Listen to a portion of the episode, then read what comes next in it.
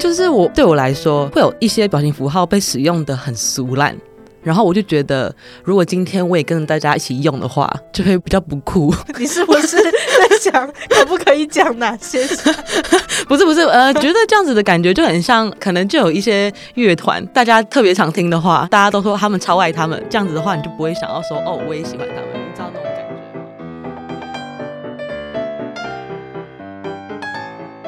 嗨，大家好，欢迎来到科技职涯。今天是支线，哎，你现在有空吗的主题。我是 Claire， 我是 Jo。 天哪， Claire 的声音好可怜，怎么听起来？对啊，听起来被逼着要讲这段话。真的，我刚觉得我好像有点不好。好啦，就是各位听众朋友，我跟 Claire 现在都是感冒的状态。然后，我本来在录音的前一天就想说，哦，好，明天就交给 Claire 了。结果今天一见到他比我还严重。就是我刚刚在开场的时候，我就想说，哎，我其实今天可以换一个名字，因为应该没有人听得出来是谁的声音，也没有到那个程度。感冒的时候就是感觉一直咳嗽，所以就传讯息给别人，然后觉得传讯息给别人要多一点声音表情，所以按很多表情符号这样子。你是在点题吗？就是我们今天要聊 emoji。 对，所以今天要跟大家聊 emoji 表情符号，但是也不知道会不会大家都跟我一样有这样的困扰，因为我觉得最近使用表情符号的时候不太确定使用的时机要如何拿捏，尤其是现在表情符号都蛮多引申义的，然后就很害怕说传给别人的时候他是不是能够了解我背后的意涵，而且是在工作的时候就会想比较多。像我之前就传给Jo那个微微笑的表情，就是反正就是眼睛是张开，然后是一个微笑的 emoji。 对，然后Jo跟我说他大学的时候用这个表情是代表虚假的微笑。没有，你这样讲 我感觉很坏。反正就是 Claire 刚进来的时候她都会用那个微微笑的表情，然后那时候看到我就笑了一下，但因为我就觉得说她应该一定就是表达善意，然后后来跟她比较熟了之后才跟她说，哎，我跟你说就是在我的生活经验，我的生活圈跟我朋友之间，那个微笑是代表很讽刺的意思。然后后来就发现你就没有再传那个。对，就用了别的，后来发现真的要考虑一下，就是很多表情符号它背后的意思可能会被别人误解，也启发我想说可以多跟大家聊聊看这一集这样。但是我刚刚举的那个例子就是蛮个人的啦，所以就听众朋友们就是听听就好，就是还是欢迎大家持续使用这个微微笑的表情。大家可以用自己惯用的就好了。然后其实我们的社群伙伴也做过类似的贴文，然后那篇就是8个职场 emoji 的潜台词，他们在一个 emoji 里列了5个使用时机，像是有一个是笑到眯眼的笑脸，然后他们附上的使用说明就是用微笑盖住心里的怒气。可是我真的觉得这个是直接点出心里话，觉得这个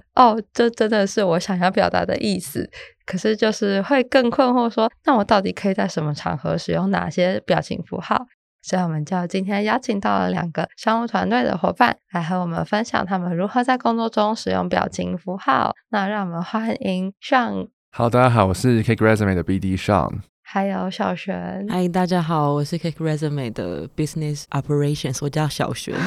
那今天的主题因为比较特别一点，有蛮多的图像，所以就麻烦2位描述的时候再帮我详细的说明一下他们长得是什么样子。那首先呢，我想先问问看，像你是常常使用表情符号的人吗？我其实算是蛮常使用表情符号的，然后其实原因的话大概有2个，第一个是在跟不论是可能朋友平常在沟通，或者是在工作上就是需要跟同事来联系的时候，有时候可能在文字直接单纯使用一句文字去描述，或者说有一些要麻烦同事来协助的事项的时候，感觉文字上会比较冷淡，或者说可能会误会那个语气，所以有时候会用表情符号的方式，对，变成一个润滑剂的感觉，然后就是帮助可能2个人在沟通的时候会比较和缓那个情绪，这是第一个部分。然后第二个部分的话，可能就会变成说一般在可能不论是同事朋友上面在沟通的时候的一个类似可能所谓次文化，或者说一个彼此之间的一个共同的默契。比如说像刚刚 Jo 分享那个笑脸，他其实在的确在我的朋友圈当中也都是表达一个嗯好哦那种讽刺的淡淡微笑的感觉、嗯、对，所以大家可能会用出的时候就是会觉得说、欸、其实有点小傻眼的时候会使用那个表情。那又或者说像在我们公司的同事很喜欢用就是那个有一个切割的割的那个图案然后来当成割，那其实好像在一些大学还是就是一些团体当中也会使用这样。那其实那个 emoji 本来是特价的意思，对日文的吗？对日文的那个割让割引之类的，所以但是 在台湾的文化语境当中就变成那个就是哥哥的哥对，所以是大概是这两种概念，一种是就是可能作为一个沟通的润滑，然后这个部分的话是可能朋友之间的一个共同的默契或共同的语言。嗯哦，很有趣。那小璇平常会使用表情符号吗？刚璇讲这么长但 我答案很短的，因为其实我整体而言我本人并没有到特别常使用表情符号，因为就我担心的点是我怕我用的地方不对的话就会显得整个人很不酷对，就会变得比较挫一点、哦、所以我觉得我不管是在工作上或是自己私底下在跟朋友说话的时候比较常就是使用纯文字，顶多加一些蚯蚓那个波浪，就是让整个说话感觉比较轻松一点。但表情符号的话确实是没有到特别常用，但如果硬要说我最常使用表情符号的地方确实就是在工作上，就是使用 Slack 的时候。请问什么叫做用在不对的地方啊？就是对我来说会有一些表情符号被使用的很俗烂，然后我就觉得如果今天我也跟着大家一起用的话就会比较不酷。你是不是在想可不可以讲哪些不是觉得这样子的感觉就很像可能就有一些乐团大家特别常听的话，大家都说他们超爱他们，这样子的话你就不会想要说哦我也喜欢他们，你知道那种感觉吗？不想要随波逐流，对与众不同。那你就用一个没人在用的 emoji 就可能少一个什么树还是什么甲虫之类的没人在用我听说最少用的好像有一个是缆车那个很冷门的你要去查最少用的 emoji、就是还有人会要拯救少用的 emoji 为什么要拯救？好像是什么濒危语言一样对，我觉得很有趣。那我跟大家分享，其实 Adobe 在2019年开始他们每年都会做全球表情符号趋势调查，然后2022年的结果第一名就是喜极而泣的表情，就是有一个小人的脸然后有2颗泪珠那个、然后第二名是赞，第三名是滚地大笑，就是一个小人斜斜的然后也有2颗泪珠、然后再来就是第四名是爱心，然后第5名是飞吻。其中2021年以上5个榜单就少了哭泣，这个2021年有哭泣2022年就没有了，所以我觉得好像观察 emoji 的使用变化也像是一种社会观察欸。但这个诠释就是蛮个人、就是你也不知道是什么意思。比如说像那个第一名那个喜极而泣的那个表情，它真的是大家是用来喜极而泣的吗？好像也不太确定。对啊，像我们昨天我在看这个访纲，然后在整理说我平常常用的哪些 emoji， 还有我们等一下会讨论到说哪些 emoji 是你觉得它的本意跟你后来延伸用的意思好像不一样的，然后其中就有我刚刚讲那个就是各种笑脸，然后我就滑了一下，我就发现各种笑脸我都觉得很讽刺。同意对，所以我觉得还是要搭配前后文语境的部分，就是不能只是纯粹用 emoji 来传达事情，很容易会有误会。真的。不过像刚刚就是 Claire 分享的那个喜极而泣，或者说它英文是 Face with Tears of Joy， 这个表情符号甚至就是在2015年的时候被那个牛津词典选为年度的字汇，就以前都是选一个英文单字作为年度词汇，但那一年就是用这个 emoji。那他选了之后他有诠释它吗？他就只是描述这个表情符号而已，但可能没有特别说它用途或用法。就当然这种跟笑脸有关大家都会的确会有就是正反的开心或是疑问，又或者说可能会有嘲讽的意思。感觉表情符号变成一种新兴语言了。对，没错，就是跟着整个网络啊，或者说就是数位时代大家沟通的文化。像刚刚小璇分享，就是 Slack 上面大家的确会更常使用 emoji 来传达讯息或来回应这样子，因为其实它本身的设计上面就是鼓励大家使用大量的 emoji， 因为比如说一个讯息底下都可以有就是4、5、6种很多不同大家的这个回复，然后甚至每家公司企业都可以在自己加入自己的组织内部的一些图案这样子。刚才讲到了工作中使用的 Slack 这个通讯软体，那你们觉得工作中可以使用表情符号吗？或者是说应该说在哪些工作场合可以使用表情符号？哦，我觉得只要妥善评估你在对话的对象和那个对话的情境，我觉得就基本上使用表情符号应该是一件就是让工作氛围很加分的事情。我自己就还蛮喜欢我们团队可能在布达一些事情的时候，大家都还蛮善用表情符号这件事情。那刚刚Sean也有提到说可以去自己做一些属于你们公司自己的表情符号，我们团队里面大家就很喜欢帮每一个人都做自己的表情符号，当然不是 所有的人，就是大家还是会挑对象，就是可能感觉他就是比较放得开的人，他们就会帮他做。然后那个照片的来源可能就是他个人的社群平台，那有一些就会比较好笑，可能就是他在游泳池里面的就是一些比较放松的样子。你说斯丁去年员工旅游，对，或是我们团队有新加入的成员，他之前有发过一篇文，是他在躺椅上，就是看起来非常的土豪的照片对，然后每次只要他发言啊，或者是他做什么很特别值得大家去称赞的事情，那我们的那个团队就会帮他按他的表情符号。我觉得他其实算是一个促进团队的工作氛围一个 很好的工具。我也觉得就是可以自定表情符号，这个可以说是 Slack 我最喜欢的功能。对，没错。我觉得在工作上面使用的话，我可以分成当然在组织内部跟组织外部。那再来就像刚刚小璇分享，在公司里面用 Slack 等等，其实我觉得就是用表情符号算是一个蛮可以表达支持，或者说一个比较轻量能够来展现你就是对同事的一个可能鼓励的一个方式。因为比如说当今天有人可能宣布一件事情，或者说想要表达或询问一件事情的时候，大家有时候觉得直接留言可能会需要想要怎么留啊，或是觉得整个留言的成本太高等等的，但是其实用个表情符号的方式就可以用轻量但是表达说我看到了，而且我支持你这种感觉，或者说你真棒，这样是一个鼓励的感觉。所以我觉得在组织内部是蛮适合来使用。那当然还是要看场合，在一些可能比较正式的会议啊，或者说在记录一些事情讨论一些事情的时候，可能就比较不适合再用太多的表情符号。那第二种的话，在工作上当然是可能跟外部组织的人，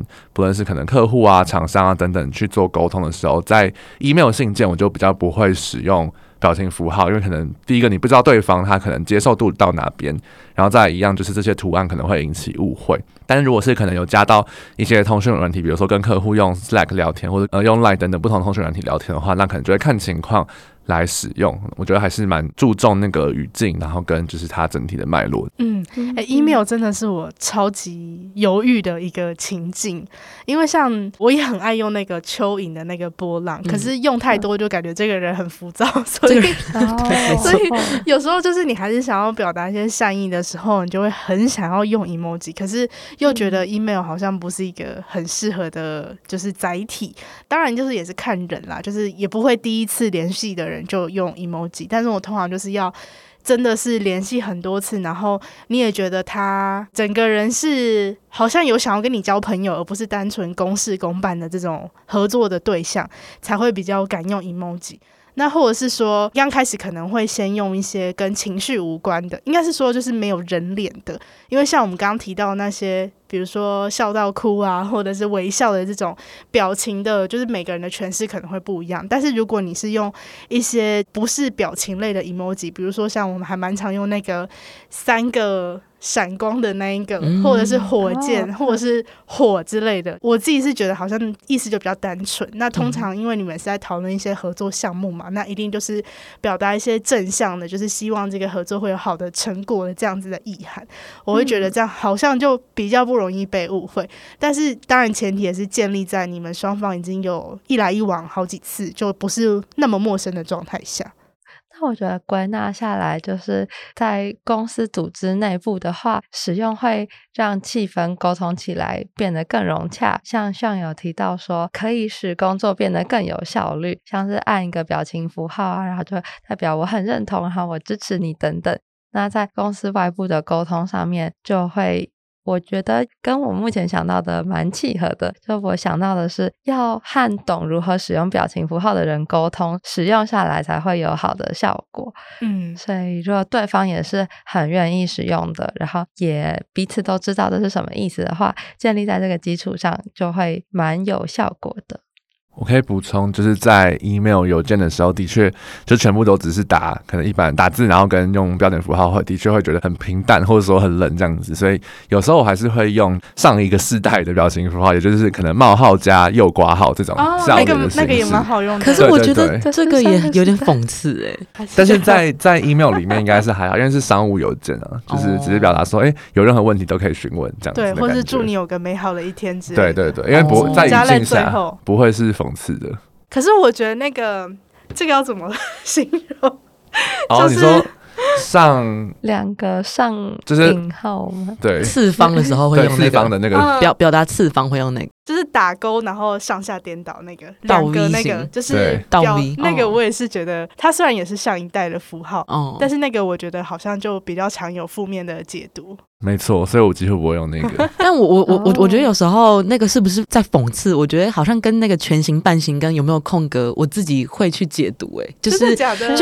就我自己会觉得，如果你刚刚讲的那个符号，然后它是很紧的，就是两个倒 V 型是对对半形，然后完全没有空格，我就觉得哦，他肯定是在讽刺。可是如果他今天就是很认真的，就是有弄一些空格什么的，我觉得哦，好，那应该是善意的表现。怎么会？全形、半形跟空格。为什么会有影响？那半形的冒号有比较友善吗？半形的冒号我完全不能接受那全形跟半形的等于有差吗？可是等于等于本身就没有好的意思吧？哦，确实，就是一点点好跟就是很不好跟一点点不好，所以从刚刚大家的对话就可以听出，其实这些就是符号真的很容易会有不同的解读或误会。大家都有自己的定义。对啊，表情真的好难哦。不过我记得我当时在加入 CakeResume 的时候，我就已经会在我们自己的社群贴文或者是公司同事会寄的 email 里面看到我刚刚讲的那些就是非表情类的 emoji， 所以我那时候就觉得哦，那这样应该就是可以。就表情类的真的还是会比较危险，不管它是以标点符号的形式出现还是以 emoji 的形式出现。就工具型的符号还是比较好用的。对，我们公司很爱用火箭，还有蛋糕，可能是有新创的感觉。对，那不知道各位你们是怎么解读表情符号的意义的呢？就是像刚刚我们聊了那么多表情符号它脱离原本的意义然后产出其他意义的，那有没有哪一些是你们观察到可能它已经有一些引申意的？像我刚讲的，就是很多看似正向的 emoji 其实我都会觉得有讽刺的意涵，但是我当然也不会觉得全世界人都这样使用。我就是会在我自己比较熟的人之间或是同事之间，有时候就会用那些笑脸啊或是爱心来表达我看到了然后我觉得很无奈，就是我并不是全然的正向的情绪这样子。甚至有时候还会用一些什么太阳花之类的，就是它其实都是没有意思，甚至是别人可能会觉得是一个正向的 emoji， 但是在工作使用上然后跟熟悉的朋友之间使用上，有时候会拿来表达一些就是无奈。我觉得另外一个很典型的就是有别的意义的，就是深恩刚刚有跳就是那个歌，就像他刚刚说那个歌其实本来是特价的意思，但其实台湾人在使用的时候还蛮常把它当成就是哥哥的歌，就是要形容他是 YYDS 的时候就会用这个歌对 YYDS 大家会懂吗？ YYDS 是支语永远的神。我们这一集可能上不了中国平台其实我觉得比较容易会有另外一层意义的，大部分都是跟原本是正面笑脸有关的表情符号，例如刚刚一开始就是 Claire 跟 Joe 提到那个两个眼睛的微笑，然后或者说其实像那个我刚刚看了一下天使的那个表情啊，天使它就是上面有个天使环，然后上面是两个倒 V 的眼睛跟微笑，那个也很容易被引申为就是讽刺，想说你是什么意思那种感觉就所有的微笑其实都变掉，微笑都很容易变掉这样子是因为大家社会化了之后待人处事变得很难这样子吗？对，不过其他的就是可能手势类的或是一些图案类的就比较还好，比较不会有其他太多很难解释的延伸意啦，就大部分都可能要么就是像可能歌这种就是很明确就是有指一个意思，或者说可能像是一些表情符号可能在一些语境下面会有一些某种暗示，这个我就不多说了哦，你要说好我自己的话是有观察到说有一个符号是大哭，就是仰天然后流下巨量眼泪的那个符号。巨量眼泪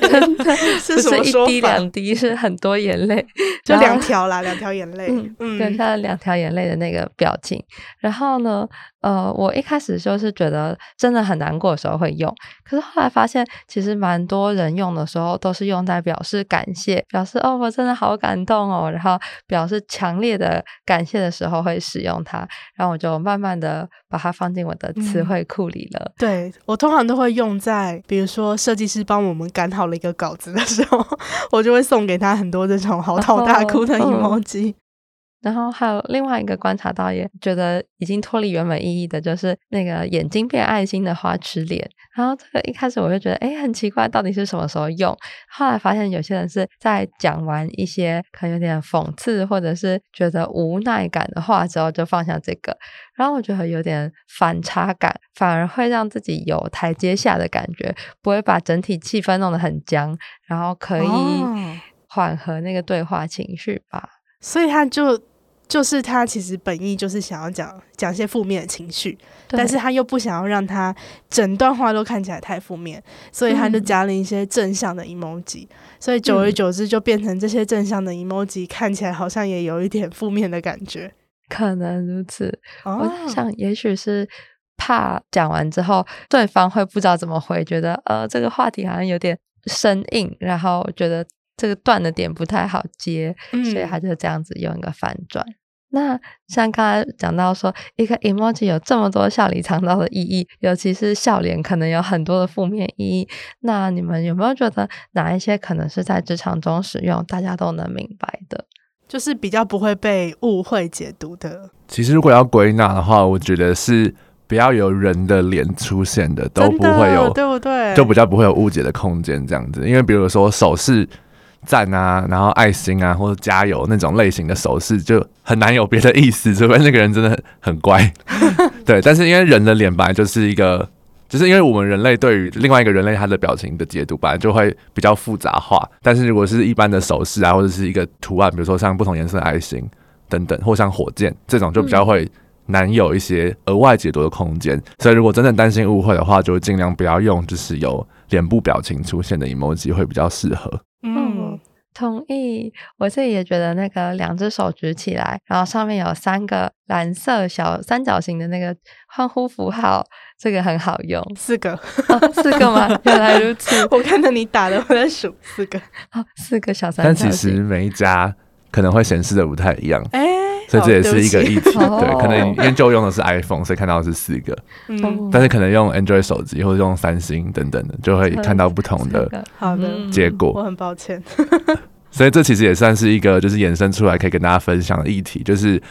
除了说那个表情本身就容易会有不同的误会之外，其实因为这个 emoji 它背后是一个就是叫 Unicode 的组织，它定义说每个图案它背后其实是一串代码，那这个代码它传到每个装置，不论你是用电脑用手机用不同品牌的装置之下，它其实会用不同的方式呈现出来，就那个画风啊等等完全不一样。对，所以其实在这个跨装置传递的时候，其实也很容易引起一些误会。比如说你现在传这个脸，然后你在 iPhone 上看到是这个样子，然后到可能三星手机上面可能看到是另外一个样子，那个接收者可能就有可能会误会你的意思。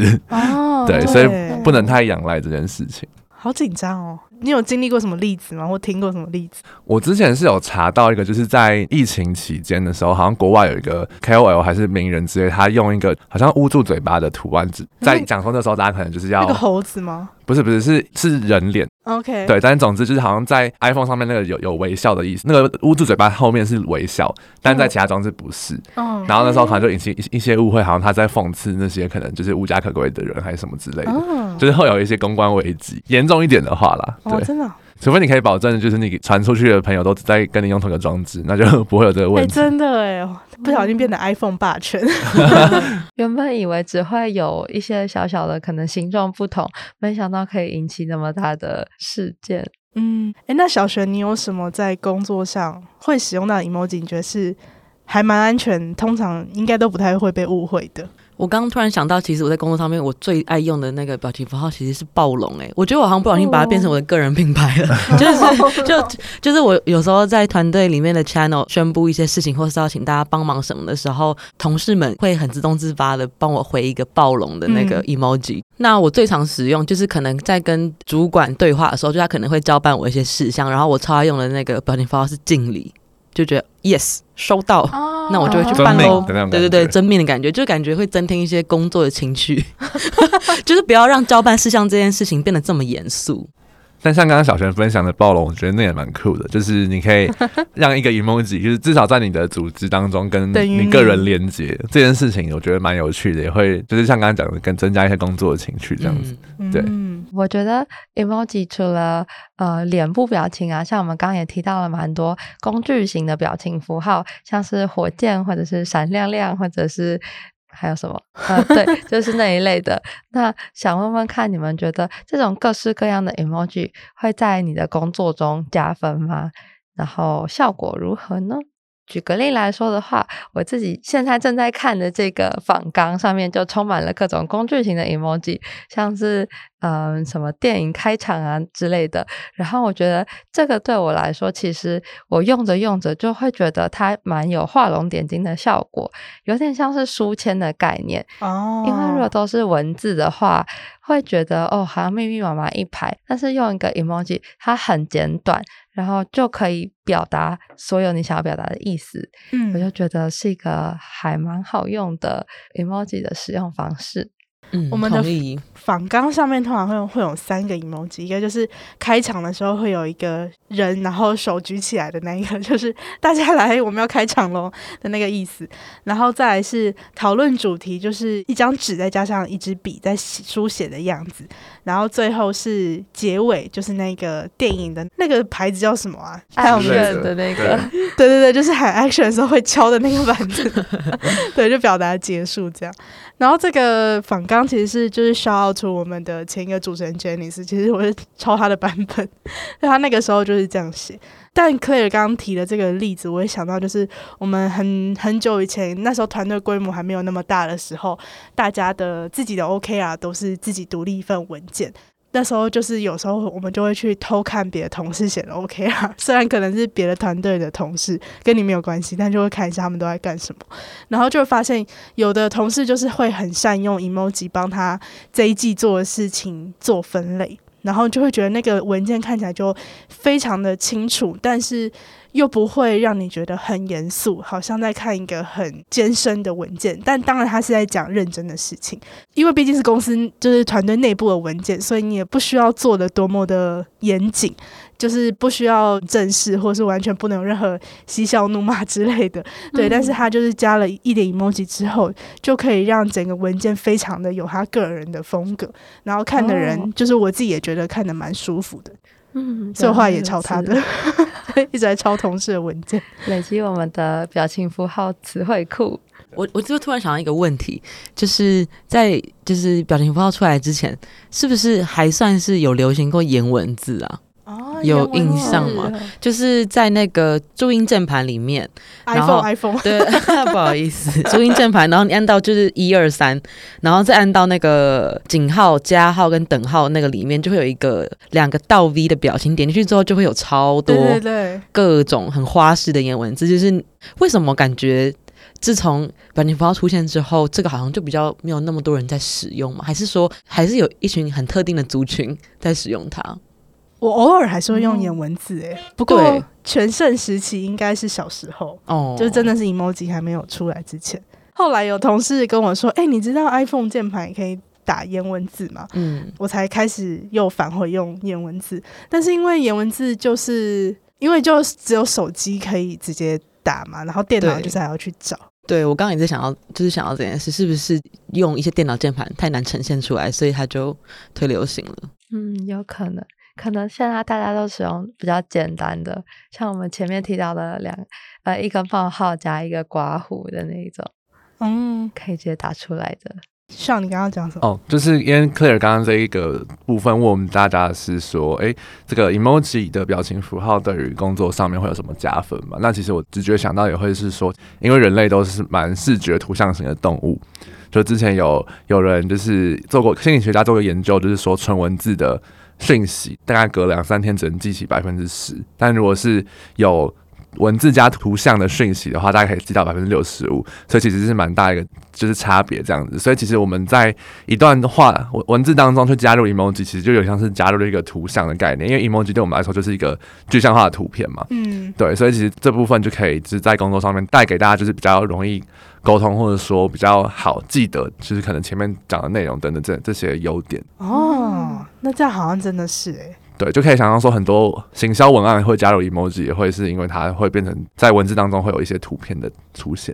哦，我想到说小璇会发那个蛋糕职缺，然后贴文上面是不是也会放一些 emoji？ 对，但是就回到我一开始回答说我是不是常使用表情符号的人，就其实我不常，因为我怕会不哭，所以其实我在发文的时候会很斟酌的使用，就是会想说哦，今天这个是跟云端有关的，我就会放一朵云。可是就是我会尽量去，就是我其实不太常使用火啊或是闪光的这种表情符号。对，但我现在不是在暗指说别人用就不酷，我只是到底要多酷啊？我只是觉得就是对，在我个人的经营上面，哎，不是，但我觉得是因为我在发文的时候都是使用我自己的头在发的，但是绝大部分的同事发文的时候都是用 CakeResume 的官方，对对，就没有一个个人形象的问题。但是我觉得可能要回到我自己本人的经营的话，我会想要酷一点。还是你就之后每一篇都附上一只暴龙？就个人好像也没有不行。社团的其他人还想说是什么意思？想说 Cake 改名了吗？对啊。那最后再跟大家分享一个不知道大家有没有发现的冷知识， emoji 这个字其实就是日文的颜文字啊。然后就是 emoji 这种东西其实是日本人，应该是 NTT Docomo 他们在1990年代发明的东西。所以你就会发现其实你滑开键盘看的那些 emoji 会有非常多就是日本的元素。就甚至还有一个日本全国的国土的图啊，然后还有什么一些神社啊，然后什么女儿节的一些娃娃等等的。对，鲤鱼旗都是一些日本元素的原因，是因为就是它是整个发明是日本开始的，所以它本来就会有很多日本文化的象征。然后后续就是它经过全球化之后，就是各国也都陆续希望加入一下属于他们的一些文化元素，然后来表达那个代表性。所以像后来也有一些什么珍珠奶茶啊之类的，就是加入 emoji， 然后后续也有像可能不同的肤色等等这些元素加入这样子。所以其实现在来讲 emoji 也是一个变成全球化之后，大家希望有更多代表性，然后不同的多元的样貌在上面出现这样子。而且他们不是时不时就会更新嘛，然后我有时候就会看他们这次更新了什么，就会默默的心里在想说，哦，原来就是他们觉得这个是重要的。对，就是默默就会心里有一个觉得很有趣的一个社会观察的想法。没错，它其实是一个就是整个全球文化的一个观察很好的指标。对，像之前其实美国就是有一些强制暴力事件发生之后，其实像是 Google 啊、Apple、微软等等的，就是把那个原本的手枪的 emoji 图案显示改成水枪的图案。对，所以后来就没有手枪了。或是那个多元成家一些家庭的那个符号，就是会有各种伴侣，不是只有生理男跟生理女。对。好像还有看过，就是不知道现在有没有出了，但是它是两只手，然后通常手可以自己选颜色，但就是黄色、偏白的肤色跟黑色。然后它现在就是有出那种一个手跟另外一只手是不同颜色，然后握手的那个，但可能还没有。就是他好像可以自己去自定义那个不同的肤色，或者说在那个伴侣的图案也是。对，好有趣哦！不知道大家听完这集之后，是不是也跟我们一样有更多的 emoji 知识了呢？很好奇大家都是怎么使用 emoji， 尤其是刚那个就是笑脸的那个，就是我很在意那个讽刺的笑脸的部分，因为其实我就是在我的同温层里面是这样子，但是我其实平常就有时候工作上遇到外面的合作伙伴都他们也是就蛮正常的在使用那些笑脸的符号，所以我也会很好奇说到底大家都是怎么看的，会不会只是我自己同温层里面这样子使用。所以如果大家对于我们刚刚讨论的这些 emoji 的使用的方法，或是我们如何看待每个 emoji 的定义，有任何想要跟我们分享的，都欢迎到科技起来的 IG 找我们。那听完这集的你，如果有任何想说的话，都欢迎到 Apple Podcast 留言区，或者是科技职涯的 IG 和我们说哦。哎，你现在有空吗？陪你聊那些大人的成长课题。我们下次见，拜拜，拜拜，拜拜。